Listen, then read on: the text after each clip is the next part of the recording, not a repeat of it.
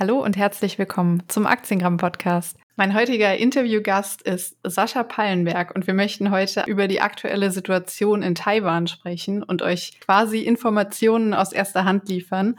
Sascha lebt nämlich bereits seit einigen Jahren in Taiwans Hauptstadt Taipei und bekommt den aktuellen Trubel daher direkt und nicht lediglich über unsere Medien mit. Bevor wir genauer auf das Land Taiwan, die aktuelle Situation und was das für die ansässigen Unternehmen bedeutet eingehen, möchte ich noch einmal unterstreichen, dass man aus diesem Podcast keinesfalls irgendwelche Handlungsempfehlungen ableiten sollte. Also Sascha, stell dich zunächst einmal vor und erzähle vielleicht auch über deinen Werdegang was du eigentlich machst, wenn wir nicht gerade über Taiwan sprechen und wie du eigentlich da gelandet bist. Ja, Lisa, erstmal vielen, vielen Dank, ähm, dass ich in deinem Podcast sein darf.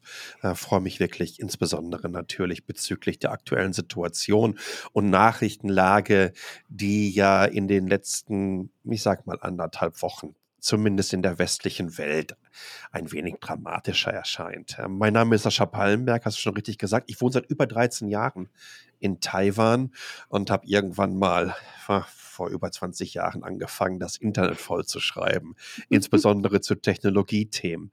Ähm, dabei auf diesem Wege habe ich irgendwann auch mal ähm, Mobile Geeks gegründet. Das war ein deutsches Tech-Blog, beziehungsweise ist immer noch, nur ist es einfach nicht mehr in meinem Besitz. Und bin dann Anfang 2017 in die Unternehmenskommunikation der Daimler AG gewechselt, die ich dann nach vier Jahren als Leiter der digitalen Transformation verlassen habe. Jetzt arbeite ich wieder für ein Startup in Berlin, das nennt sich Aware, the Platform. Was machen wir bei Aware? Wir produzieren Academies, Lernprogramme für Nachhaltigkeitsthemen, um Belegschaften zu Nachhaltigkeitsthemen zu schulen in großen Unternehmen. Und Unternehmen meine ich so. Unsere Kunden sind von BMW, Lufthansa, Fujitsu, Porsche, kreuz und quer geht das durch die diversen Branchen. Ähm, ich war jetzt im Sommer zum allerersten Mal wieder nach zweieinhalb Jahren in Deutschland. Zuvor war ich während Corona zweieinhalb Jahre, wie gesagt, komplett am Stück hier. Mhm. Ähm, und ähm, ja, jetzt bin ich gerade wieder in, in Taiwan und auf einmal kriegt die ganze Welt genau das mit, was ich seit meiner ersten Reise in Taiwan, aber nach Taiwan erfahren durfte. Das war im Juni 2002, nämlich diese ganz besondere Situation mit China. Und das hat jetzt alles so ein bisschen angespannter. Wir nehmen gerade auf. Es ist am Sonntag, der 7.8. um 18.13 Uhr meiner Zeit. Das dürfte bedeuten, dass die Militärmanöver, die in der Art und Weise China seit der letzten großen Taiwan-Straßenkrise, die Taiwan-Straße ist ähm, die Meeresenge, die Taiwan vom Westen Chinas ähm, separiert. Ähm, die letzte große Taiwan-Krise gab es Mitte der 90er Jahre. Und jetzt haben wir einfach eine Situation, dass die die Insel hier eingekreist haben, rundherum Raketen abschießen, auch ähm, über unsere Hoheitsgewässer ähm, Raketen schießen. Einige sind auch in die Wirtschaftszonen von Japan eingeschlagen. Also es hat eine etwas andere Qualität. Dennoch äh, sind wir da sehr pragmatisch und gelassen, was viele, glaube ich, angesichts dessen, was in den Medien abläuft, ähm, schwerlich vorstellen können. Hm. Zu Beginn äh, des Interviews würde ich auch ganz gerne einmal generell noch auf Taiwan und die Entstehung kurz eingehen. Also wenn, wenn ich das richtig recherchiert habe, wurde die Republik China, die wir heute Taiwan nennen, 1912 gegründet. Damals allerdings auf dem chinesischen Festland und nicht auf der heutigen Insel. Und die Insel Taiwan ist dann erst nach dem Zweiten Weltkrieg, wo sie noch von Japan besetzt war, an die Republik China gefallen, die sich nach einem verlorenen Bürgerkrieg im Jahre 1949 auf die Insel zurückgezogen haben. Und seitdem besteht Taiwan, wie wir es heute kennen. Ähm, hast du da noch was hinzuzufügen, beziehungsweise noch Ergänzungen aus, von deiner Seite oder Stimmt das so grob? Du, du hast das eigentlich perfekt beschrieben. Ah, ja. ne? Also ähm, Taiwan hat eine wilde Geschichte innerhalb der letzten 100 Jahre hinter sich gebracht. Die Gründung ähm, hast du gerade schon ganz, ganz wunderbar beschrieben. natürlich einfach auch ähm, das, was im chinesischen Bürgerkrieg passiert ist. Da sind die Nationalis äh, Nationalisten unter dem General ähm, Chiang Kai-shek einfach ähm, vor den Mao-Truppen geflohen, rüber nach Taiwan, nach dem Motto, ah, wir sammeln uns jetzt hier mal wieder und dann nehmen wir den Rest äh, von China ein. Das war generell eine Situation übrigens, ähm, die über einige Jahrzehnte auch lief. Ne? Also beide Seiten beanspruchten für sich auch das wahre ähm, China zu sein. Es ist ein ganz, ganz seltsamer ähm, Status äh, quo, den wir haben. Es gab hier übrigens auch lange ein dieses Martial Law, ein Ausnahmezustand in Taiwan. Ähm, inzwischen ist es aber seit Jahrzehnten eine Demokratie, eine der freiesten Demokratien, die man sich überhaupt vorstellen kann, insbesondere in Asien. Äh, Taiwan war zum Beispiel das erste Land in Asien, was gleichgeschlechtliche Ehe erlaubt hat. Eines der ersten Länder in Asien, ähm, was eine Frau als ähm, Staatsoberhaupt hatte und generell eine offene und tolerante, freiheitsliebende Gesellschaft, die mich hier mit offenen Armen ähm, empfangen hat und letztendlich auch der Grund ist, warum ich hier bin, nämlich aufgrund der Menschen.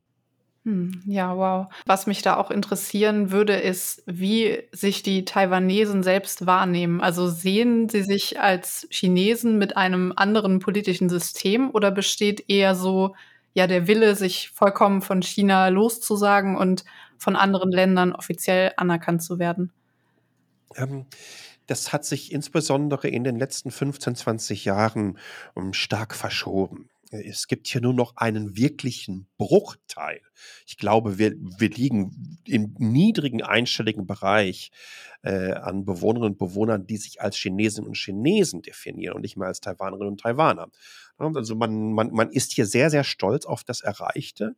Man ist vor allen Dingen aber auch sehr, sehr stolz ob all dieser Freiheiten, die man hat.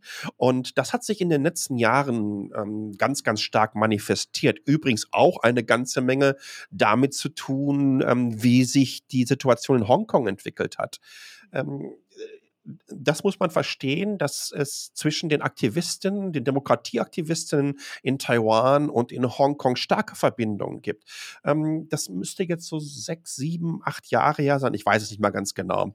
Ich habe jetzt hier nicht die große Timeline mir hier vorbereitet, sondern muss das so ein bisschen aus dem Kopf heraushauen. Ähm, es gab mal hier bei uns die ähm, sogenannte Sonnenblumenrevolution.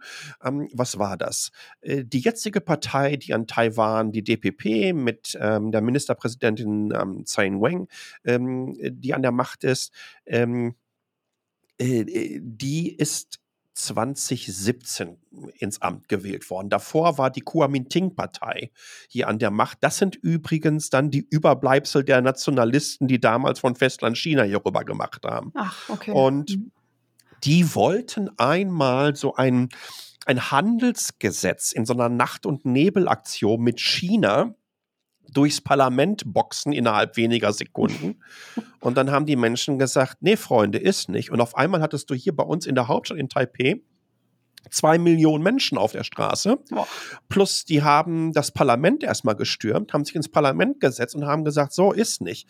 Und das war, das nannte sich damals die Sonnenblumenrevolution. Das war absolut äh, äh, äh friedfertig, ne? Ähm, da ist nichts passiert, aber die waren dann irgendwann mal im Parlament drin.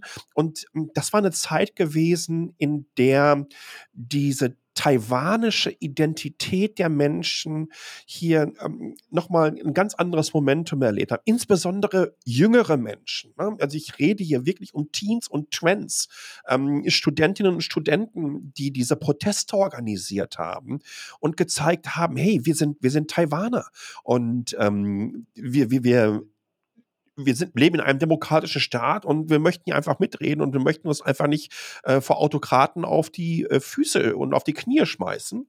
Und was du in Hongkong erlebt hast mit der Demokratiebewegung, das ist ja die sogenannte Umbrella Revolution gewesen. Ne? Also die, die Regenschirmrevolution, die sich ganz stark hat inspirieren lassen von dem, was hier in Taiwan passiert ist.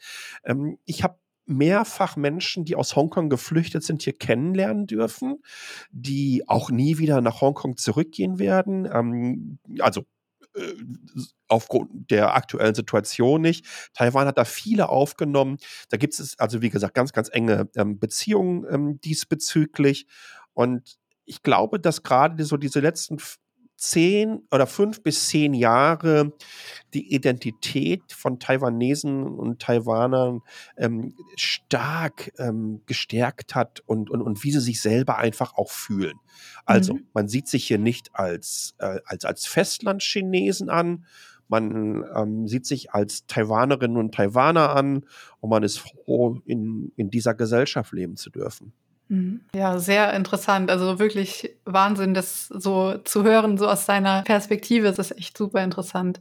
Und ähm, was ist überhaupt der Grund, warum Taiwan nur von so wenigen Ländern offiziell anerkannt ähm, das hat eine ganze Menge damit zu tun, dass äh, beide Länder saßen irgendwann mal im UN, im in, bei, den, bei den Vereinten Nationen im, im, im UN-Rat und ähm, ich müsste, glaube ich, 1972 äh, gewesen sein, ist äh, Taiwan für China einfach rausgewürfelt worden und ich glaube, die diplomatischen Beziehungen kannst du mehr oder weniger an maximal zwei Händen abzählen. Also die ganzen Schwergewichte, so Vatikanstadt und solche Sachen, Palau und alles ist da, da drin. Aber interessanterweise ähm, ähm, auch Litauen hat in, in, in Litauen ähm, eine Botschaft, äh, eine taiwanische Botschaft äh, äh, eröffnet, äh, hat sich dadurch natürlich den Zorn der Chinesen auf sich gezogen, die sofort alle litauischen Produkte ähm, verbannt haben vom Markt. Lustigerweise ist da Taiwan in die, in die Bresche gesprungen, die jetzt gesagt haben, okay, schickt die zu uns rüber. Ähm, ansonsten gibt es in Europa gibt es äh, das chinesische Prinzip ist das Ein-China-Prinzip, aber äh, ein Land, zwei Systeme. Das ist übrigens etwas Ähnliches, was sie ja über viele, viele Jahre bezüglich Hongkong propagiert haben. Ähm, da gab es auch einen entsprechenden Vertrag, das über mit den mit damals den, den Briten, als die Kronkolonie Hongkong ähm, zurückgegeben wurde, dass gesagt wurde, der Status quo von Hongkong bleibt 40 Jahre lang unangetastet. Äh, was China von solchen Verträgen hält, das haben wir alle erleben dürfen. Mhm. Und äh, ja, Taiwan ist in einer Situation, dass äh, wir hier diplomatisch isoliert sind, was einfach eine ganze Menge Probleme mit sich bringt. Ja, Taiwan ist damit nicht nur sitzt nicht nur bei der UN nicht drin, sondern äh, wir sind nicht in der Weltgesundheitsorganisation.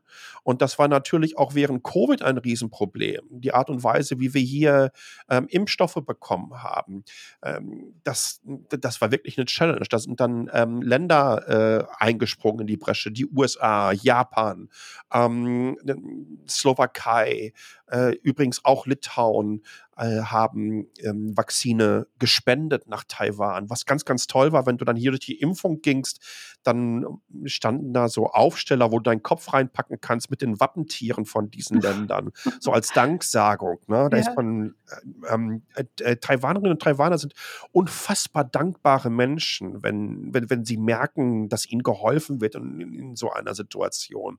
Und ähm, ja, das ist eine ganz, ganz äh, besondere Geschichte.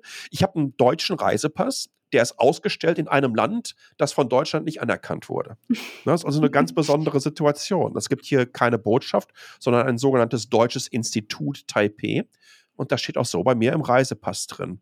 Und das ist eigentlich ähm, sehr, sehr schade, äh, dass wir diese Situation haben, weil ich glaube, Taiwan hat ähm, der Weltgemeinschaft einfach so wahnsinnig viel zu bieten. Nicht nur das, worauf wir, glaube ich, gleich noch zu sprechen kommen, wenn wir so ein bisschen ähm, tiefer in die industrielle Landschaft hier einsteigen werden, aber auch in Bezug darauf, wie es möglich ist, eine Demokratie äh, in diesem Teil von Asien aufrechtzuerhalten, in einer Gesellschaft zu leben, in der, was mir wieder letzte Woche passiert ist, ähm, ich bin im Food Court im Taipei 101. Taipei 101 ist das höchste Gebäude in, in Taiwan, irgendwie so 550 Meter hoch und ist der größte Food Court des Landes darunter. Und ich lasse einen Umschlag, einen Lederumschlag mit umgerechnet 1800 Euro in Bar da liegen. Am nächsten Tag, ich suche wie verrückt diesen blöden Umschlag und finde, denke, das gibt's doch gar nicht. Wo habe ich den denn hingepackt? Und dann fällt es mir ein. Ich so, oh, Ja, und was passiert? Ich gehe zum Foodgott hin, gehe zur Information, sage, ich habe gestern hier so einen Lederumschlag ähm, liegen lassen, so und so sieht der aus. Ich habe meinen Ausweis abgegeben, meine Telefonnummer und natürlich war der Umschlag noch da. Ach, Klaut halt niemand. Ne? Du gehst in, gehst in Starbucks rein und, und, und packst dein Telefon auf den Tisch, äh, gehst drei Stunden raus und kaufst nach drei Stunden wieder und holst es dir vorne ab und steckst wieder in die Tasche. Ähm, das, das, das hat eine ganze Menge mit der Mentalität der Menschen hier zu tun und, und, und, und diese, diese Warmherzigkeit. Und ähm, das gefällt mir unheimlich gut. Mhm. Ja, das klingt auch wirklich so. Ähm, vielleicht bevor wir noch genauer auf das, auf die Unternehmen und auch den Konflikt an sich eingehen, wie sieht denn aktuell dein Leben in Taiwan aus? Also wie wohnst du? Hast du viel Kontakt mit Einheimischen und wie ist so generell die Mentalität? Ja, ähm, äh, tatsächlich äh, im Moment relativ wenig, weil ich bin, ich habe mir in den letzten zwei Wochen in Deutschland noch Covid eingefangen, oh bin dann äh, drei Tage bevor ich wieder nach Taiwan gekommen bin, negativ getestet worden. Und dann muss man ähm, zu bedenken geben, dass äh, Taiwan ein bisschen organisierter ist in Bezug auf Pandemiebekämpfung. Auch schon als ich zum ersten Mal hingekommen bin, vor 20 Jahren, äh, wurde äh, am Flughafen bei der Einreise meine Temperatur gemessen. Ja, weil man ja auch schon so Sachen hatte, weiß ich nicht, wie Schweinegrippe, Vogelgrippe und was es da alles gab. Um, ähm, und als ich dann hier hingekommen bin, ähm, wurde ich erstmal getestet. Ich bin durch verschiedene Stationen durch, musste Formulare ausfüllen und äh, habe dann einen PCR-Test äh, äh, machen müssen und dann ging es erstmal für mich drei Tage lang in die Quarantäne äh, zu Hause. Ich durfte also auch hier nicht raus, obwohl ich negativ getestet war. Das war bis mhm. letzten Dezember übrigens noch 14 Tage und das im Quarantänehotel. So konnte man so einigermaßen ähm, versuchen, die Delta-Variante aus dem äh, Land zu halten. Und äh, ja, dann, äh, jetzt bin ich ziemlich genau seit zwei Wochen hier ähm, ich hatte aber echt richtig heftig Post-Covid. Äh, ich war wirklich insgesamt in der Zeit sechs, sieben Mal draußen, war noch nicht bei meinen Freunden gewesen, habe noch nicht ehemalige Kolleginnen und Kollegen wieder getroffen. Aber ansonsten, dadurch, dass ich ja schon recht lange hier bin, ist mein, mein Freundes- und Bekanntenkreis natürlich in Taiwan und, und, und, der ist sehr gemischt. Da sind viele ähm, Taiwanerinnen und Taiwaner, aber auch natürlich viele andere Experts, durchaus auch ein paar Deutsche. Also ich also nicht viele. Ich habe so mit vier, fünf Deutschen vielleicht regelmäßig Kontakt. Es gibt auch hier so sieben, 800 Deutsche nur im äh, gesamten Land. Ach, Aber wow. ansonsten ist das, ist das so, eine, so eine gemischte Community. Ähm, US-Amerikaner, Kanadier, viele Australier, viele Südafrikaner hier, mhm. äh, Briten und Britinnen.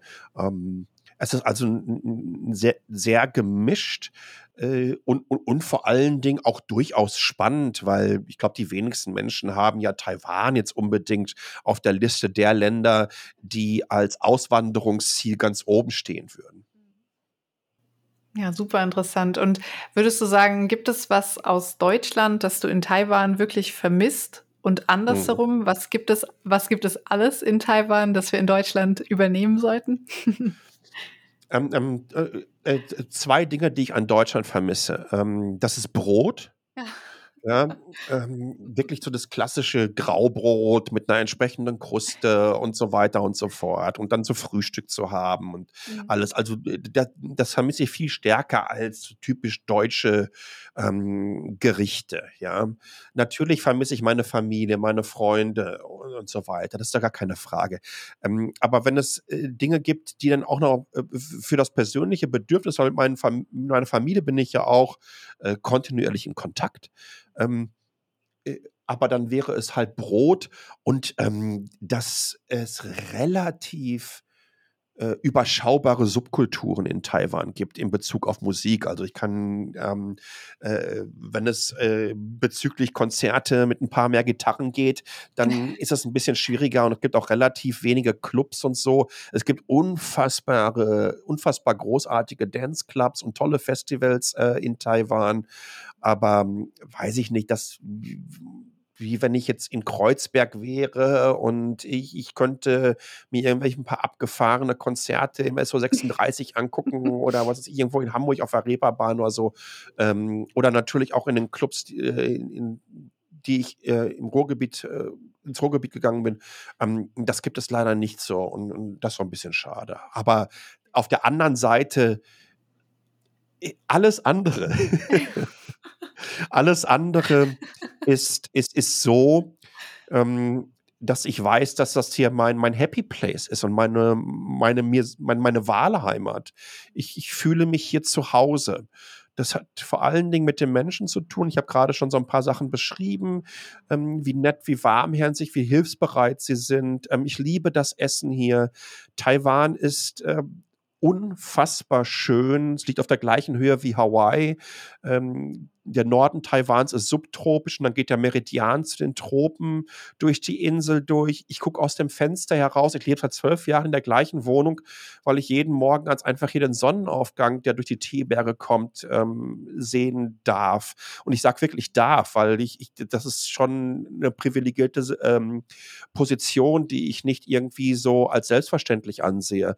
Aber ich kann innerhalb von einer von 35 Minuten fahre ich hier an einen Pazifikstrand, ja, der oh, wow. Drei Kilometer breit ist. Und der nächste Stopp, wenn du dann äh, Richtung Osten gucken würdest, wäre Mexiko.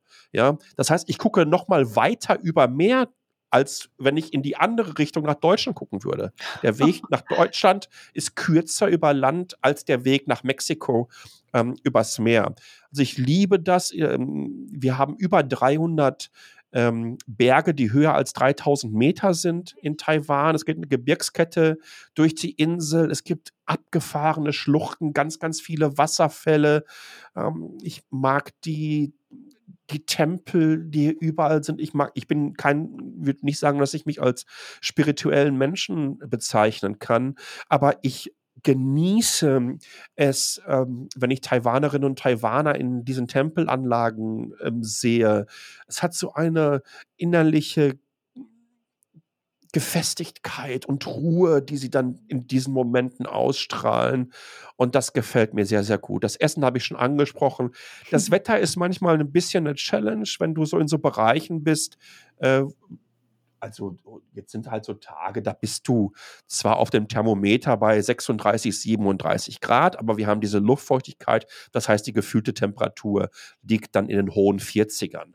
Das ist etwas, ähm, da habe ich mich schon so ein kleines bisschen dran gewöhnt, das merke ich, wenn ich nach Deutschland komme. Aber ansonsten ist das schon, ähm, ja, das ist schon, kann schon anstrengend sein. äh, alles andere liebe ich hier. Die Art und Weise, wie die Stadt, wie die sich entwickelt, ähm, wie man versucht, die, ähm, die, die, die, die, die, die Stadtentwicklung sehr, sehr bewohnerinnenzentrisch auszurichten. Das öffentliche Verkehrssystem, was wir haben, ähm, das Gesundheitssystem, ich glaube, ich zahle im Monat für meine Krankenkasse 40 Euro oder so, ja. Und du hast einfach so eine Top-Versorgung. Du gehst hier in Krankenhäuser rein. Wenn ich in das Krankenhaus ähm, von der National ähm, Taiwan University reingehe, dann sieht das im Vergleich zur Charité aus wie bei Star Trek. Das muss man einfach so sagen. um, ähm, es ist eine andere Infrastruktur hier. Wir haben das drittschnellste ähm, mobile Netz. Ich habe hier für 30 Euro eine 5G Flatrate, also denen ist egal, ob ich da ein Gigabyte oder 100 äh, Exabyte durchkloppe. Ne? das ist also äh, äh, völlig egal und, und egal, wo ich bin hier in der Stadt, habe ich irgendwie, also ich glaube, zu Hause habe ich jetzt, weiß ich nicht, so 800 Mbit runter übers Telefon. Da bin ich sehr zufrieden mit. Also es sind so, es ist die Kombination dessen. Und natürlich lebe ich hier als jemand, der viele Jahre über diese und, und, und immer noch mal wieder ähm, über diese Industrie schreibt. Äh, in einer Welt, in, in, in der ich halt Geek sein darf und kann. Ja, das ist, das ist toll. Hier, die, die U-Bahn-Station, die Busse sind voll ähm, mit Werbung für die neuesten Games. Und wenn ich in den äh, Guanghua Digital Plaza, das ist ein ganzer Distrikt, wo nur Computerläden sind. Wenn ich da hingehe, dann ist das einfach wie ein Paradies für mich. Also es kommt hier viel zusammen, ähm, was mir sehr, sehr wichtig ist. Ja, klingt auf jeden Fall so. Hm, gehen wir als nächstes vielleicht dann einen Schritt weiter zu den Unternehmen. Also unter mhm. uns Investoren ist Taiwan ja hauptsächlich aufgrund ihrer Unternehmen ein Begriff, insbesondere TSMC oder auch das Know-how der Chipproduktion allgemein. Das macht sie weltweit sehr gefragt und ist vielleicht auch der Grund, warum es überhaupt zu den Konflikten kommt. Was würdest du sagen, wie hat Taiwan es deiner Meinung nach überhaupt geschafft, bei diesen Technologien so zum unangefochtenen Weltmarktführer zu werden? Das, das hat eine ganze Menge ähm, mit der Entwicklung des Landes zu tun und wie die Regierung auch irgendwann mal begriffen hat, äh, was sie da machen müssen und wo die Zukunft in diesem Land äh, liegen könnte. Und äh, wenn du dir diese gesamten bekannten Marken anschaust, die wir aus Taiwan kennen, also in, im IT-Umfeld. Du hast TSMC natürlich äh, äh, genannt, aber da sind wir ganz, ganz schnell in so auf, so einer, auf so einer infrastrukturellen Ebene unterwegs. Aber wenn wir uns die klassischen auch Brands anschauen, die im Consumer-Bereich unterwegs sind, also Acer, Asus, Gigabyte, MSI, ähm, dann sind das alles Unternehmen, die Ende der 70er, Anfang der 80er Jahre gegründet wurden. Warum in diesem Zeitraum? Weil genau in diesem Zeitraum die Regierung hier vor Ort einen Fonds aufgelegt hat, um ähm, Semiconductor-Industrie einfach äh, quer zu subventionieren, weil man da eine Ach, riesengroße okay. Chance äh, gesehen hat. Und ja, ja in, äh, Taiwan hat, das kann man, glaube ich, wirklich so behaupten, ähm, die klassische Industrialisierung übersprungen. Man ist also hier vom Reisfeld in die Semiconductor-Industrie reingegangen. Ja, man hat auch mal Roller und Autos gebaut, aber eher mit suboptimalen Erfolgen.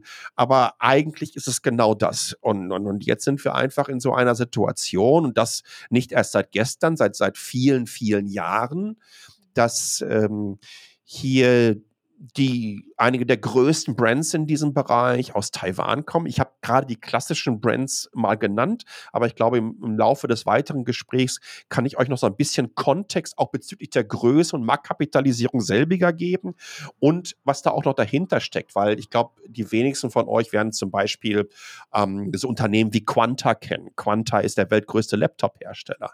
Ähm, Foxconn kennen noch viele als weltgrößter Auftragsfertiger. Äh, vielleicht kennen auch noch welche Giant, das ist der weltgrößte Fahrradhersteller, über 40 Prozent Marktanteil, kommen auch aus Taiwan.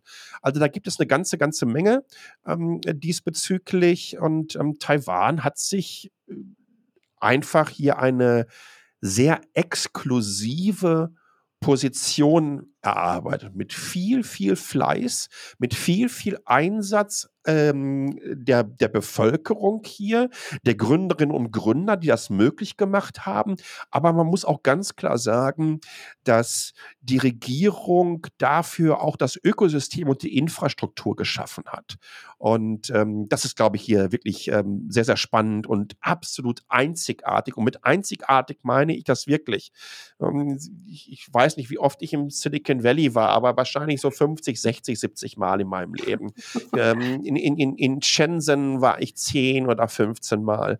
Das ist, ähm, liegt direkt neben Hongkong und das ist eigentlich das Herz ähm, der Semiconductor, aber insbesondere auch der Consumer Electronic Industrie in China. Äh, in, in, in Seoul war ich 20 Mal, in, in Tokio war ich mindestens 20 Mal. Ich kenne äh, diese Powerhouses, wenn es um Consumer Electronic geht, ähm, um uns herum die sind alle nicht ansatzweise vergleichbar mit der Infrastruktur in Taiwan.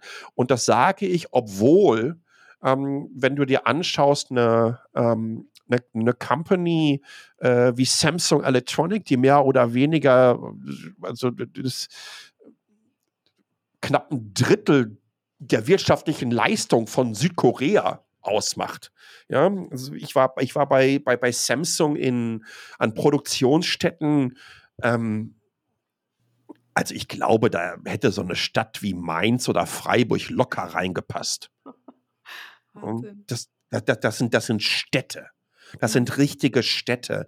Und das ist schon so beeindruckend. Aber wenn ich 30 Kilometer ähm, hier in den Süden fahre, ähm, nach Hsinchu, in den Science Park, wo sehr, sehr viele äh, aus der Semiconductor-Industrie ihre Fabs haben, ähm, dann, dann, dann, dann stehst du da vor Fabriken, die sehen aus wie Raumschiffe. Ja, das ist einfach eine völlig andere Welt und das ist für viele Menschen so schwerlich ähm, ähm nach, nachvollziehbar. Und äh, wie gesagt, Taiwan hat sich in einer Art und Weise da entwickelt, die, das ist unbeschreiblich. Ich habe eine ähnliche, ähm, eine ähnliche Entwicklung, äh, vor allen Dingen bezüglich des qualitativen Anspruches auch noch nicht erlebt. Ja, es gibt ein zweites Phänomen, das haben wir in China, in Shenzhen. Äh, wenn du dir anschaust, wie da die lokale Industrie aufgestiegen ist, wenn wir uns ähm, diverse Marken, die ähm, aus äh, einer, einer Plattform- und Infrastrukturecke gekommen sind, äh, sich dann weiterentwickelt haben in den Consumer Electronic Bereich. Also wenn, wenn wir uns mal so ZDI, ähm, ähm, Vivo, Oppo, Xiaomi und so weiter anschauen, ähm, das sind auch alles Brands, die in den letzten 10, 15 Jahren äh, nach vorne gekommen sind, die ähm, im Smartphone-Bereich den Weltmarkt äh, äh, dominieren. Also wir haben unter den, ich meine, unter den Top 6 Smartphone-Brands müssten wir global vom Absatz her vier aus China haben äh, inzwischen. Und ähm, auch das ist, das ist eine, eine spannende Entwicklung, ähm, aber äh, technologisch ähm, ist Taiwan in Bezug auf äh, Produktion von Semi, nicht nur von Semiconductor, ähm, ich glaube auch zum Teil, ähm, wenn es, nicht nur zum Teil, ähm, wenn es um um, um, um, um diverse Displays, insbesondere ähm, im industriellen, auch im Automotive-Bereich, wobei da auch LG sehr, sehr stark aufgestellt ist, ähm, ist Taiwan extrem stark. Aber mhm. als Auftra aber Auftragsfertiger kommen wahnsinnig viele her. Ähm, Flash-Speicherherstellung. Es, es, es gibt da wirklich, äh, wirklich so viel zu nennen. Äh, da können wir, glaube ich, noch zehn Podcasts zu machen, weil die, die, wie, ihr, ihr, müsst verstehen, ich, wir nehmen das gerade auf und im Umkreis von 15 Kilometer von meinem Office hier ähm, mhm. sind die Headquarter von all diesen Firmen, die ich euch gerade genannt habe, ähm, die den überwältigenden Marktanteil weltweit in diesen Bereichen haben. Und das ist mhm. unvergleichbar. Ja, vielleicht ergibt sich da ja noch eine Anschlussfolge oder vielleicht sogar mehrere. Mal schauen. Also ich, für mich persönlich ist es super interessant, das mal so direkt wirklich zu hören. Und ähm, ich kann mir vorstellen, dass das den Zuhörerinnen und Zuhörern auch so geht. Also ich habe auch gleich die nächste Frage und zwar ähm, zum aktuellen oder zur aktuellen Konfliktsituation. Würdest du sagen, oder siehst du das als langfristiges Problem für die Unternehmen und die wirtschaftliche Entwicklung? Oder glaubst du eher, dass sich das Land und die Leute weiterhin prächtig entwickeln können und das einfach umgehen können. Dadurch, dass diese Situation nicht, nicht neu ist für uns. Ne? Ich vergleiche das generell am besten so mit so einem klassischen Schulhof-Bully oder Rüpel. Ja, ähm, wir befinden uns seit all diesen Jahren unter diesem kontinuierlichen Druck von China, die kontinuierlich wirklich ähm, Taiwan aus der Weltgemeinschaft ausschließen, es Taiwan schwer machen wollen und einfach äh, kontinuierlich, ähm, also wir haben, wir, wir haben, wir haben Cyberattacken hier gehabt, äh, an dem Tag, als Nancy Pelosi ähm, nach Taiwan gekommen ist, waren die ganzen Displays hier in den 7-Elevens gehackt worden und dann waren da Propagandanachrichten drauf. Ähm, also das ist, äh, Taiwan ist in Bezug auf die Cyberangriffe das Land mit den wahrscheinlich meisten äh, Attacken pro Sekunde. Ja, es ist hier wirklich, ähm, wirklich heftig. Äh, aber nochmal, wir sind da sehr pragmatisch, weil wir es ja nicht anders kennen. Also, mhm. was, was sollen wir tun? Es, es, gibt ja keine, keine Alternative, als zu sagen, ja, da sind sie wieder, die machen wieder den gleichen Stress wie ansonsten auch.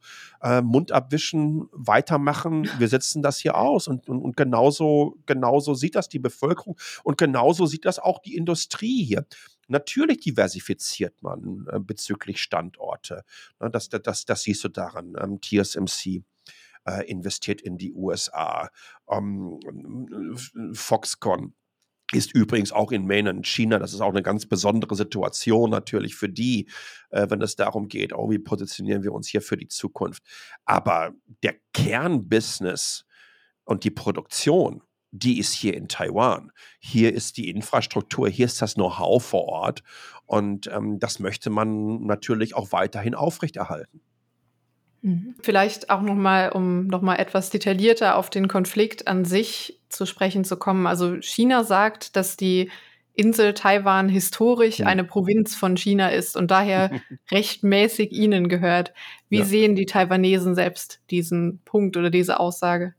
Ja, das habe ich ja schon gesagt äh, in Bezug darauf, wie viele sich noch als Chinesinnen und Chinesen sehen und wie viele sich als Taiwanerin sehen. Fakt ist, Taiwan war und ist nicht Teil der Volksrepublik China. Das ist einfach ein Fakt. Ähm, wir, wir, wir, plus obendrauf sind wir de facto unabhängig. Ja, also wir, wir, wir haben hier äh, demokratische Wahlen, wir haben unsere eigene Währung, wir haben unsere eigene Pässe. Da steht nicht China drauf, da steht vorne drauf Taiwan. Wir haben Militär. Ähm, also mehr unabhängig geht eigentlich gar nicht mehr. Die, die, das ist ähm, das ist eine Form des Imperialismus, wofür ähm, China in den letzten 20, 30 Jahren nicht unbedingt dafür bekannt war. Aber die wenigsten Menschen auch in, in, in der westlichen Welt wissen, welche Expansionspläne China insbesondere unter der Rigide Xi Jinping in den letzten Jahren ähm, gepusht hat. Das heißt, hier im südchinesischen Meer wird mehr oder weniger jede Sandbank mit äh, einer Flugzeugstart- und Landebahn äh, versehen, die sich nicht schnell genug in den ansteigenden Meeresspiegel retten kann. Ja, also das ist hier eine, eine Aggressivität, die die ganzen Anreiherstaaten in den letzten Jahren erlebt haben, die in der westlichen Welt, mal abgesehen äh, von der Art und Weise, wie sich die US-Amerikaner äh, mit Abstrichen auch Australier und Briten ähm, positioniert haben, niemand eigentlich auch so in der EU äh, angegangen ist. Ja, also, aber die Probleme, die hier die Philippinen, Malaysia, Indien ähm, und, und, wie sie alle heißen, ähm, Indonesien mit China haben in dieser Region, die immer mehr und mehr ähm, ja, geostrategische Punkte hier für sich beanspruchen. Japan, ganz, ganz wichtig natürlich auch. Es gibt hier Inseln, äh, äh, äh, die werden von Japan, China und Taiwan für sich beansprucht. Ne? Also es ist eine völlig irre Situation. Das sind dann meistens übrigens irgendwie nur so ein paar lustige Felsen. Ähm, aber es ist, es ist eine irrsinnige Situation, ähm, die in den letzten Jahren und insbesondere jetzt gerade während Covid äh, äh, nochmal eine andere Qualität entwickelt hat. Äh, um das verständlich zu machen. Äh, man bekommt ja wenig aus China mit. Ne? Mhm. Ihr habt vielleicht mitbekommen, dass China eine sogenannte Zero-Covid-Strategie fährt. Das führt übrigens gerade dazu, dass Hainan, das ist so das ähm, chinesische Hawaii, das ist also eine große äh, Urlaubsinsel. Da gab es äh, ähm, äh, ein Covid-Ausbruch mit 5000 Infektionen. Die Insel ist jetzt dicht. Da kommt keiner mehr runter und keiner mehr raus. Ne? So läuft das. Ich habe Bekannte in Shanghai, die waren sieben Wochen lang in ihrer eigenen Wohnung eingesperrt und äh, bekamen dann äh, Essensrationen vom Staat reingeliefert. Und irgendwann hat die ganze Community sich mal lautstark darüber beschwert, ähm, mhm. dass das nicht reichen würde. Und alle sind auf die Balkone gegangen und haben auf Töpfen rumgehauen. Da haben die wow. Drohnen mit Lautsprechern hochgeschickt, damit die doch jetzt bitte alle wieder zurück in die Wohnung gehen sollen. Es gibt Bereiche, da wurden die, da wurden die Eingangstüren zugeschweißt, damit die Menschen nicht mehr rauskommen. Ja. Und jetzt ist so, es ist eine ganz besondere Situation. Wirtschaftlich dürften einige mitbekommen haben, ähm, dass dieser Kollaps von Evergrande ähm, im, im Real Estate-Bereich zum allerersten Mal der westlichen Welt einen kleinen Einblick auf eine Blase gegeben hat die den chinesischen Traum so definiert hat. Ähm, es gab mal eine Zeit in China, da waren äh, die Anteile des Investments von chinesischen äh, Chinesen zwischen 60 und 80 Prozent. Allein im Real Estate Bereich. Das heißt, es wurden Wohnungen verkauft, noch und nöcher. Das hat übrigens auch eine ganze Menge, das ist auch eine Mentalitätsgeschichte. Ne? Hat jemand ähm, es hat mit Stereotypen auch zu tun, äh, der, der chinesischen Mentalität. Also äh, der junge Mann, der zwei, drei Wohnungen hat, der ist auch mal, mal eine tolle Partie zum Heiraten. Ne? Du heiratest den, der schon ein paar Wo Häuser oder Wohnungen hat. Ne? Hört sich total mhm. Banane an, ist aber leider so. Und wenn, wenn man sich dann anschaut, was mit Evergrande passiert ist, wenn man sich anschaut, was für Proteste es in den letzten Wochen und Monaten gegeben hat, weil auf einmal Menschen sich geweigert haben, ähm, die, die, die Kredite äh, zu bezahlen für die Wohnung, weil die Wohnungen einfach nicht fertiggestellt wurden. Ähm, die äh, Demonstrationen gemacht haben vor Banken, wo die chinesische Regierung Mafia-Typ, übrigens wie damals in Hongkong, vielleicht können sich einige noch an, an diese Bilder erinnern, als diese Menschen mit Knüppeln, mit weißen T-Shirts auf Aktivistinnen in den Hongkonger U-Bahn eingeschlagen haben. Das gleiche lief in China ab äh, äh, vor den Menschen, die ähm, vor den Banken protestiert haben, auch Angst hatten, dass sie nicht mal an ihr Geld kommen würden. Das ist eine ganz besondere Mengelage, ähm, die die Regierung in China versucht sehr, sehr viel zu kontrollieren. Wie machen sie das im Moment? Du hast, ähm, es gibt so einen elektronischen Covid-Pass und du kannst einfach nur reisen, wenn der auf grün geschaltet ist. Dadurch, dass sie mehr oder weniger alles von dir wissen schalten sie dich dann ganz einfach, bist du potenziell jemand, der in Wohnung Y investiert hat und bei Bank Z protestieren könnte in der und der Region, wirst du auf Rot geschaltet, kommst du gar nicht mehr dahin. Oh, krass. Also das ist eine Situation, da brodelt es gerade. Ne, dieser, wie gesagt, dieser chinesische Traum äh, fängt an zu zerbröckeln ne, für die Mittelschicht und für die Menschen, denen man selbigen auch vermittelt, die, wo die sozialen Netzwerke über die gesamten Influencer denen gezeigt haben, äh, ne, wie, was sie jetzt mittlerweile alles konsumieren können. Wir müssen aber ganz klar festhalten, der, der, große Teil der chinesischen Bevölkerung ist im klassischen Dienstleistungssektor unterwegs. Sie können sich solche Wohnungen und so weiter gar nicht leisten. Ja, die, die, die gehen in die Garküche vor Ort. Die, die, die haben überhaupt keine Chance im Moment, äh, diesen, diesen, diesen Mittelstand ähm, ähm, zu erreichen, insbesondere natürlich, wenn du aus den Städten herauskommst. Ähm, also es, es, es ist eine ganz besondere politische Gemengelage, wo es auch darum geht, natürlich eine gewisse Art der Stärke zu zeigen. Ähm, dadurch, dass China die öffentliche Diskussion stark kontrollieren kann. Ähm, ihr müsst euch das so vorstellen. Kommentare im Netz auf Social Media werden, wenn sie nicht vorher schon gelesen wurden und dann durchgeschaltet wurden, relativ schnell auch eingefangen. Das heißt, du hast kaum eine Chance, ähm, dich über die sozialen Medien äh, großartig noch zu solchen Protesten und so weiter zu verabreden. Ähm, es, ist eine, es ist eine komplette Kontrolle, die jegliche Orwellsche Dimension und Fantasien sprengt. Ähm, und wie gesagt, diese Taiwan-Frage ist so eine ähm, ähm Stärke zeigen, äh, es muss, muss, ja weitergehen, China das Powerhouse und so weiter und so fort. Und ähm, das ist eine ganz, ganz, ganz schwierige äh, Situation gerade. Mhm. Ja, also aktuell ist die Lage ja so brisant, zumindest in unseren Medien brisant geworden, weil die Vorsitzende des US-Repräsentantenhauses Nancy Pelosi einen Staatsbesuch angekündigt und dann auch durchgeführt hat, obwohl mhm. es diverse Warnungen seitens China gab. Ähm, wie beurteilst du die aktuelle Situation und was für Auswirkungen könnte es haben, dass die USA Taiwan den Rücken stärkt? Zwei Dinge diesbezüglich. Ähm, jeden Tag kommen Delegationen in Taiwan an. Übrigens auch gerade wieder eine aus der EU, aus, aus, aus Litauen ist, glaube ich, heute was wieder was landet. Im letzten Jahr eine EU-Delegation. Ähm, Im letzten Jahr und in diesem Jahr Repräsentanten aus den USA und so weiter und so fort kontinuierlich. Jetzt kann man natürlich sagen, okay, es war 25 Jahre kein Hausspeaker mehr aus den USA da. Ähm, ja, dann ist es einfach so. Ich halte das für ein ganz, ganz wichtiges Statement, ähm, zu sagen, wir stärken euch den Rücken. Ähm, wir sind für euch da. Und das hat auch wiederum eine ganze Menge mit der Geschichte zu tun. Es gibt diesen sogenannten Taiwan Act, der die USA vertraglich dazu verpflichtet, die Verteidigungsfähigkeit Taiwans zu gewährleisten. Ähm, die USA sind diejenigen, übrigens, das, äh, ich habe vorhin schon diese äh, Taiwan-Straßenkrise äh, angesprochen.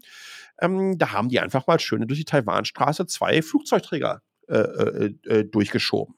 Und hier kommen auch andauernd mal wieder ein paar Fregatten und so weiter durch. Ne? Und das ist, glaube ich, wichtig. Ja, das sind, das sind A, internationale Gewässer. Ja, da herrscht ein entsprechendes Seerecht drauf, die können da durchfahren. Das hat eine ganze Menge auch damit zu tun, natürlich Stärke zu zeigen, natürlich zu zeigen, wie man hier im Pazifikraum positioniert ist und natürlich auch zu zeigen, ey, Taiwan, na, wir lassen euch da nicht alleine. Ähm, mhm. die USS Ronald Reagan mit ihrem kompletten Flottenverband, das ist der weltgrößte Flugzeugträger überhaupt, ähm, der ist hier in der Nähe und ähm, guckt sich das alles ganz, ganz, ganz genau an. Ich bin mir ziemlich sicher, ähm, dass auch die USA, nachdem sich das hier alles so ein bisschen wieder abgekühlt hat, ähm, auch ein sehr, sehr strategisches Statement setzen werden. Ja. Es gibt, äh, es, diese gab es übrigens auch in der Vergangenheit, vielleicht auch ein Teil dessen, warum die Strategie Chinas immer aggressiver geworden ist. Also die Art und Weise, wie gemeinsame Manöver ähm, mit den Verbündeten aus Japan, Australien ähm, ähm durchgeführt wurden. Ähm, das, ist, äh, das ist wichtig, glaube ich. Das sind auch äh, in den letzten Monaten wichtige Statement der, Statements der Unterstützung äh, von Taiwan gewesen. Ähm, der ehemalige äh, japanische Ministerpräsident Abe, der ja kürzlich erschossen wurde, ähm, war ein riesengroßer äh, Freund Taiwans, der immer wieder gesagt hat, ähm, Taiwan, das, das sind keine Verbündeten, das sind Brüder und Schwestern für uns. Und äh, du musst, du musst sehen, also wenn, wenn es eine Brücke geben würde, dann könnte ich jetzt von meinem Wohnort in knappen zwei Stunden in Japan sein. Ne, so nah ist die hm. erste japanische Insel vor unserer Ostküste.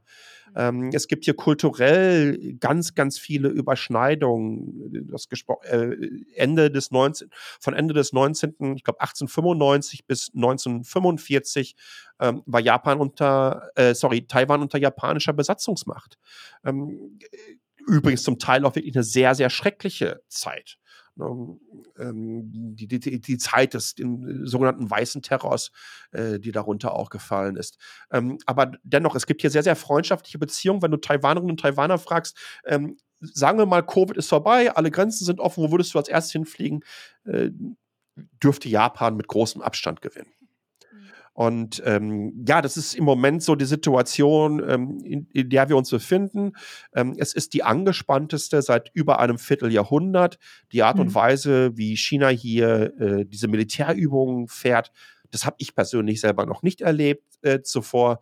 Aber ja, ich meine, was bleibt uns alles and äh, anderes übrig? Ne? Wir, wir sitzen das hier aus. China hat in den langfristigen Regierungs- und Wirtschaftsplänen festgehalten, dass Taiwan bis 2027 definitiv wieder zu China gehören soll. Würdest du sagen, die aktuelle Lage könnte dafür sorgen, dass es schon zu militärischen Auseinandersetzungen oder sogar zu einem Krieg kommt? Oder glaubst du, dass sich die Lage auch wieder beruhigen wird? Also ich bin fest der Überzeugung, dass wir ähm, zum Ende des Jahres hier und da zarte Pflänzchen der Diplomatie wieder sprießen sehen, dass man versucht, einfach hier auch in Kontakt zu kommen, sich auszutauschen. Ähm, China wird nichts anderes übrig bleiben. Das ist ganz einfach so. Sollte es hier zu weltweiten Handelskriegen kommen, äh, A gibt es sowieso nur Verlierer, aber eine der größten Verlierer dürfte Mainland China sein und das hat eine ganze Menge mit der recht instabilen Situation innerhalb des Landes zu tun. Ähm, wie gesagt, es gibt, es, es gibt, äh, es gibt eine Mittelschicht äh, und, und diese Mittelschicht ist äh, durchaus auch an gewisse Formen des westlichen Lebensstils gewöhnt. Äh, sie machen nicht das Gros der Bevölkerung aus, aber sie sind sehr, sehr laut, sie sind gut vernetzt, sie sind gut ausgebildet und ähm, ich glaube, dass, dass, das kann sehr, sehr gefährlich werden für den Machtapparat äh, der Kommunisten. Ähm, Würde ich sagen, dass Taiwan bis 2027 zu China gehört? Nein. Ich kann mir nicht vorstellen, dass das möglich ist. Ich glaube auch nicht, dass ein Krieg äh, auf Taiwan zurollen wird, weil das, das wäre eine Form von, das wäre ein überregionaler Krieg.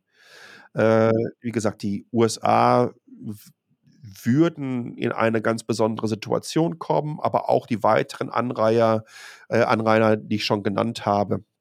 Ich kann es mir nicht vorstellen, äh, weil ich glaube, dass China dabei in jeglicher Form, in jeglicher Form nur verlieren kann. Das meine ich militärisch, aber das meine ich vor allen Dingen auch wirtschaftlich. Äh, übrigens, wer natürlich vor Ort am stärksten davon betroffen ist, ähm, das ist Taiwan. Und je nachdem, welche Form der Kriegsführung ähm, China äh, für sich beansprucht, also wie wir können hier eigentlich dann wirklich nur verlieren. Hm. Ja, ähm, spannend dazu fand ich auch eine Theorie, sag ich mal, die, die ich dazu gelesen habe, dass China Taiwan einfach noch etwas Zeit geben möchte, bis das Know-how der Semiconductor-Produktion beispielsweise an anderen Standorten, zum Beispiel von TSMC außerhalb Taiwans, vorhanden ist, sodass die USA nicht mehr so ein großes Interesse hätte an der Verteidigung Taiwans, da es China dann offiziell nur um die historische Zugehörigkeit geht. Hältst du so etwas für realistisch oder was ist da so dein Gedanke dazu? Ja, wer immer das geschrieben hat, soll sich einen neuen Job suchen. kann das nicht, kann das, da, da, da, da fehlt ganz einfach ähm, das Wissen, weil solche, solche Statements sind ein absoluter Humbug. Es mhm. hat auch eine ganze Menge damit zu tun, wie hier, ähm, wie hier auch der aktuelle Stand der chinesischen Semiconductor-Industrie überschätzt wird. Es hat auch eine ganze Menge damit zu tun, dass offensichtlich die Roadmaps der Industrie hier in Taiwan nicht einsichtbar war für diese Kolumne. Ähm, also ja, es ist, ist nochmal ein absoluter Humbug für mich. Ähm, wir müssen es ganz klar so sehen, dass im Moment die, das Rückgrat der taiwanischen Wirtschaft uns hier auf Deutsch gesagt äh, den Hintern rettet. Mhm. Ja. ja, das Thema ist wirklich unglaublich vielschichtig und es gibt so viele Faktoren, die da irgendwie mit reinspielen. Also ich glaube, wir könnten hier noch ewig weiterreden darüber. Ähm, ich, ich würde für diesen Podcast sagen, das soll erstmal alles gewesen sein an Fragen, mhm. die ich hätte. Oder hast du noch einen, einen dringenden Punkt oder ein, eine Sache, die du noch sagen möchtest? Ja. Gerne. Ich lasse ich lass, lass euch final noch ein bisschen was fallen, damit ihr, mhm. damit ihr versteht, ähm, wie abhängig die Welt von Taiwan ist. Ähm, ich habe gerade schon mal ein paar Namen genannt. Äh, eine Company wie Acer kennt wahrscheinlich von euch jeder. Ähm, wenn ihr euch die Marktkapitalisierung anschaut von Acer im Vergleich zu einem Foxconn, dem weltgrößten Auftragsfertiger, dann ist Foxconn 20 mal größer als Acer. TSMC ist nochmal 10 mal größer als Foxconn. TSMC ist für nahezu die Hälfte des globalen Marktes im Semiconductor-Bereich zuständig. Die weiteren Hersteller hier in Taiwan, und dann geht es wirklich ganz, ganz stark in die Vertikale, in sehr, sehr spezielle. Ich habe hier rundherum ähm, Butzen und, und, und relativ überschaubare Produktionsstätten von Firmen, da habt ihr noch nie was gehört. Und die stellen vielleicht irgendwie einen kleinen Mikrochip für eine Schreibmaschinen- oder eine Nähmaschinenproduktion von Nähmaschinenhuber auf der Schwäbischen Alb und sind in dem Bereich Marktführer. Ähm, also wir haben fast zwei Drittel ähm, der weltweiten Semiconductor-Produktion kommt aus Taiwan. Was bedeutet das für die Weltwirtschaft? Äh, wir reden über eine Energiekrise im Vergleich, also im, Kontext ähm, des schrecklichen Angriffskrieges von Russland auf die Ukraine. Deutschland sich auch in einer gewissen Abhängigkeit begeben hat. Das Schöne ist, in Anführungsstrichen Schöne, es gibt Optionen und Alternativen. Ja, das haben wir ja gesehen, wie schnell man dann äh, schaut, dass Gas woanders herkommen kann. Äh, diese Alternativen gibt es. Die Alternativen zu Taiwan gibt es nicht.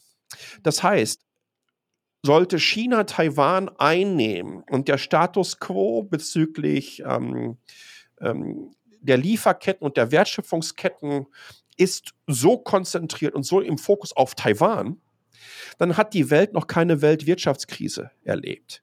Denn dann funktioniert mehr oder weniger gar nichts mehr, weil wir überall heutzutage Chips haben. Ja, das, äh, das, das geht ja runter bis in, bis, bis in irgendwelche Kassen, bis in Steuergeräte für eure Heizungen. Äh, von der Automobilindustrie brauche ich gar nicht erst anfangen, aber eure Telefone, eure Smartwatches, eure Smart irgendwas, eure Kühlschränke, eure Öfen, all das, eure Kameras, eure Klingeln, die wir reden dann nicht mehr über Energiekrise bezüglich des, des Kernproduktes, nämlich ob es Gas oder was auch immer ist. Mhm. Weil die Chips, um überhaupt die Grids für die Energie zu steuern, die gibt es dann ganz einfach nicht mehr. Die Infrastrukturen können einfach so nicht mehr aufrechterhalten werden, weil die Sachen aus Taiwan kommen. Und da seht ihr, ich möchte es also wie gesagt nicht so an, schwarz an die Wand malen, aber es gibt keine größere Abhängigkeit weltweit bezüglich der Art und Weise, wie mittlerweile unsere Liefer- und Wertschöpfungsketten, unsere Infrastrukturen aufgebaut sind, die so abhängig sind von Silicon und Semiconductors und die kommen nun mal aus Taiwan. Sollte das wegbrechen, haben wir ein riesen, riesengroßes Problem. Das ist nicht der einzige Grund, warum es wichtig ist, ähm, Taiwan den Rücken zu stärken, weil ich glaube, eigentlich müssen wir das auch immer so sehen, es lohnt sich, dem freiesten Land in dieser Region, welches seit Jahrzehnten von einem autoritären Regime bedroht wird, den Rücken zu stärken, zu sagen, dass wir für die da sind, das kommt hier in der Bevölkerung an. Taiwanerinnen und Taiwaner sind da sehr, sehr feinfühlig. Die bekommen das mit, wenn so etwas in den ausländischen Medien ähm, ist. Und ähm, denen tut diese Unterstützung, die globale, wirklich sehr, sehr gut. Mhm. Ja, schöne Worte zum Abschluss auf jeden Fall. Also auch von mir wirklich vielen, vielen herzlichen Dank für die Eindrücke und ja, das ganze Fachwissen drumherum. Ich würde zum Abschluss dich auch noch einmal bitten, wo können dich denn die Leute finden, dass du das uns einmal sagst? Also, ja. wo gibt es deinen Podcast, deine Webseite, alle deine Kanäle ja. und wie kann man vielleicht dich erreichen, wenn man dich vielleicht noch was fragen möchte dazu? Also, ihr findet mich auf den diversen Social Media Plattformen, bis auf Facebook. Ähm, aber ich bin in der glücklichen Lage, dass es keinen anderen Menschen auf diesem Planeten mit dieser Namenskombination gibt. Das heißt, ihr dürft mich unter Sascha Pallenberg finden. Ansonsten würde ich mich natürlich freuen, wenn ihr äh, bei mir auf der Seite und in meinem Podcast vorbeischaut. Der nennt sich ähm, Meet Tacheles, also wie ähm, M-E-T-A-C-H-E-L-E-S.de. Ich habe es tatsächlich noch nie buchstabiert, fällt mir gerade ein. Ich, verlink, ich verlinke es auch. Ich verlinke es auch. ähm, ich bin gerade in der Sommerpause. Ähm, mhm. Mein Newsletter hat eine ganze Menge mit ähm, ähm, mit, mit, mit Tech, mit Nachhaltigkeit, mit Netzkultur, mit Mobilität zu tun und generell mit dem Netz. Und da gibt es auch immer wieder ähm, Einschätzungen und Analysen ähm, bezüglich Taiwan. Im September wird da was sehr, sehr Umfangreiches kommen. Ähm, mhm. es ist ein Newsletter, es ist ein Podcast und es ist ein Blog, alles in einem. Ähm, da findet ihr mich. Und wie gesagt, die, die neue Staffel geht im September los. Dann kommen wieder so etwa zwölf Ausgaben wöchentlich den Newsletter findet ihr unter anderem, glaube ich, auch auf LinkedIn.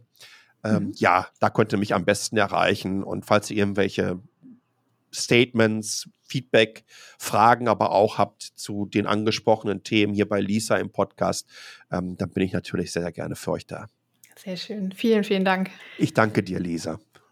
Und damit endet auch die heutige Folge. Ich freue mich wie immer ganz besonders über alle, die bis zum Schluss zugehört haben und wirklich bis zum Ende dabei sind. Und wenn ihr den Podcast gut findet, freue ich mich auch sehr über eine Bewertung bei Spotify oder auch bei Apple Podcast. Und nochmal zuletzt der Hinweis in eigener Sache. Aktuell läuft noch das Publikumsvoting für den Comdirect Finanzblog Award.